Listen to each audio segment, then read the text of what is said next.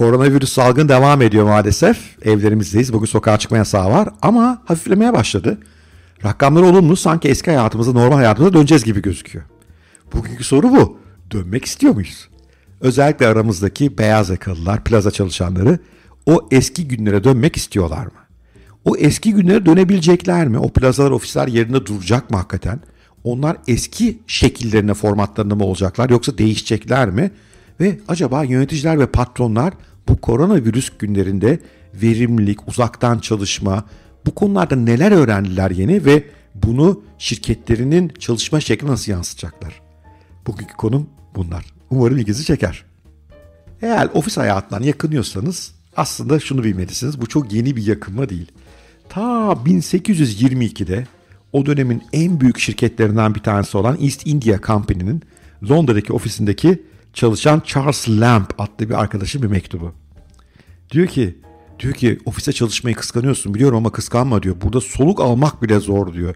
Bütün günümü duvarların arasında geçiriyorum. Dört duvarın gün ışığı göremiyorum. Hakikaten hayatımın sonuna kadar böyle mi olacak? Çok merak ediyorum diyor. Demek ki ofisten, plazadan yakınmak çok yeni bir şey değil. Bunun bir sebebi var aslında. Ofisler, plazalar çok insani ortamlar olarak tasarlanmamışlar. Bunları ilk tasarlayanlar e, o dönemlerde yeni bir ofis tasarımı nasıl yapılır, beyaz yakalı ne olursa verimli çalışır bilmediğinden ve ortada bugünkü bilgi teknolojide olmadan neye bakmışlar? Üretim tesislerine bakmışlar.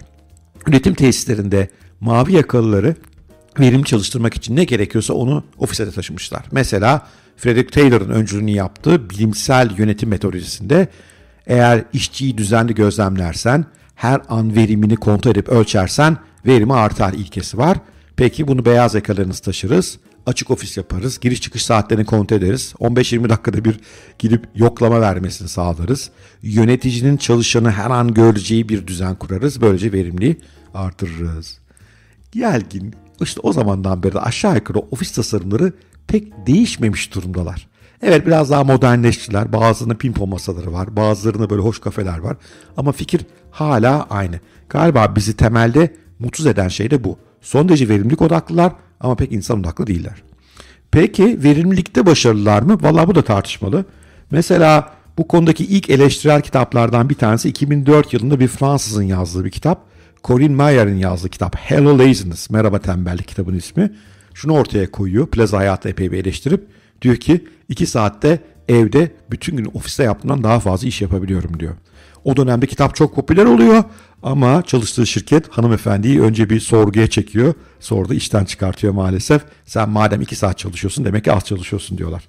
Demek ki biraz bu değişim yolunda şehitler, gaziler var. Bain Consulting'in yaptığı bir araştırma şunu gösteriyor. Bir beyaz yakalı yönetici haftada yirmi saat toplantı yapıyormuş. yirmi saat.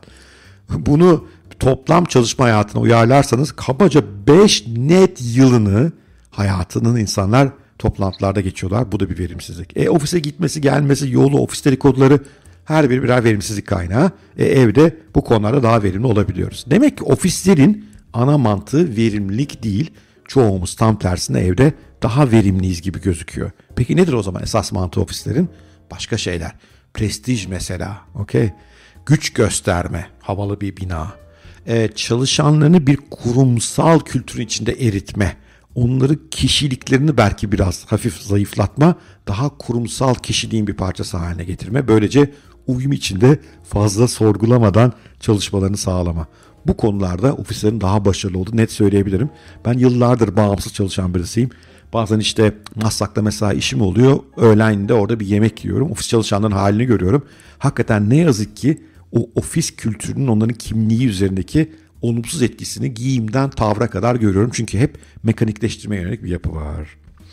Peki ofis hayatını böyle eleştiriyoruz da kötü yönlerin yanında iyi yönleri de yok mu? Var ya, olmaz olur mu? Mesela evden kurtuluyoruz değil mi? O iyi bir şey. Özellikle bu arada hanımlar günde evde üç kere yemek yapıyorlar. Ev hayatından bir kurtulmak iyi bir şey. Gidiyorsunuz orada başka bir dünyaya giriyorsunuz. Bu iyi. E bir kimlik kazanıyoruz değil mi? Yani sürekli evde tişörtle, pijamayla hanımın üzerine bile karizmasını kaybediyor insan. Oysa giyiniyorsunuz, çakı gibi gidiyorsunuz. İşte kartlar, plazalar, böyle bir kimlik de giymiş oluyoruz. Mesela bu aralar şeye çok gülüyorum. Zoom'da çok sık toplantılara katılıyorum şirketlerin. Yöneticiler çok zordalar. Çünkü ofis hayatındayken bir havaları var. Ofisleri, kıyafetleri, arabaları, sekreterleri. O sayede karizmaları biraz yükseliyor. Zoom'un ekranında kimsenin karizması yok. Orada gerçekler ortaya çıkıyor. Fikrin var mı, vizyonun var mı vesaire. E, ofis bir sosyalleşme ortamı bir yandan da. Yani şimdi bu aralar tabii bu koronavirüsle birleşince evden çalışma iyice asosyal bir şey oldu. Normalde daha sosyalleşebiliyoruz ama ne olursa olsun ofis sosyalleşmesi gibi değil. O yüzden ofiste çalışmanın böyle hoş yönleri de var. Yani evet, sıkıcı, karartıcı, iç karartıcı, belki biraz sağlığa aykırı. İşte biraz e, evden çalışmanın, çoluk çocukla arada gidip oynamak. Benim altı aylık bir oğlum var. Demin gittim onu bir sıkıştırdım falan. Bu tip nimetlerden uzak bir yer ofis ama bir yandan da avantajları da var. Şirket açısından bakınca ise esas konu galiba verimlilik değil. Esas konu insanları bir arada tutmak, bir ortak kültür yaratıyor olmak gibi gözüküyor. Peki ne olacak bundan sonra? Ya yöneticiler çok şey öğrendiler bence bu süreçte. Uzaktan iş yapmak, verimlilik, takım yönetimi, vizyonerlik, bir liderin aslında insanlara dokunmadan da etkileyebileceği bir sürü yeni şey öğrendik. Bir yandan da işlerimizi daha düşük masraflarla, daha az yorularak yapabileceğimizi de öğrendik. Mesela yine Boston Consulting'in bir araştırması bir insanın evden çalışmasının şirkete yılda on bin dolar tasarruf sağladığını gösteriyor. Ama şu anda biliyoruz ki sırf evden çalışmak da zor. Deminden beri anlattığım bir sebepten. Bu durumda galiba yeni hibrit yapılara doğru gidiyor olacağız. Bu hibrit yapılarda şirketler çalışanlarının ev, ofis veyahut da Starbucks böyle yerlerde çalışmasının dengelerini arıyor olacaklar. Eskiden I T'nin güvenlik var, asla eve o bilgisayarı götüremezsin dediğin şeylerin çözülebileceğini gördük. O konuda devam edilecek diye düşünüyorum. Bazı işlerin yani kontrol edilmesi, takibi daha kolay. Mesela proje bazındaki işlerin yüzde yüz eve doğru kayacağını, diğer bazı işlerde ise biraz daha ara kombinasyonu aranacağını düşünüyorum. Bir yandan da şirketlerin o ofislerin fiziksel tasarımı değiştireceğini de düşünüyorum. Çünkü şöyle bakmak lazım. Madem insanlar işlerin çoğunu evden yapabiliyorlar, niye ofise gelsinler? E, güzel bir yer olduğu için gelsinler.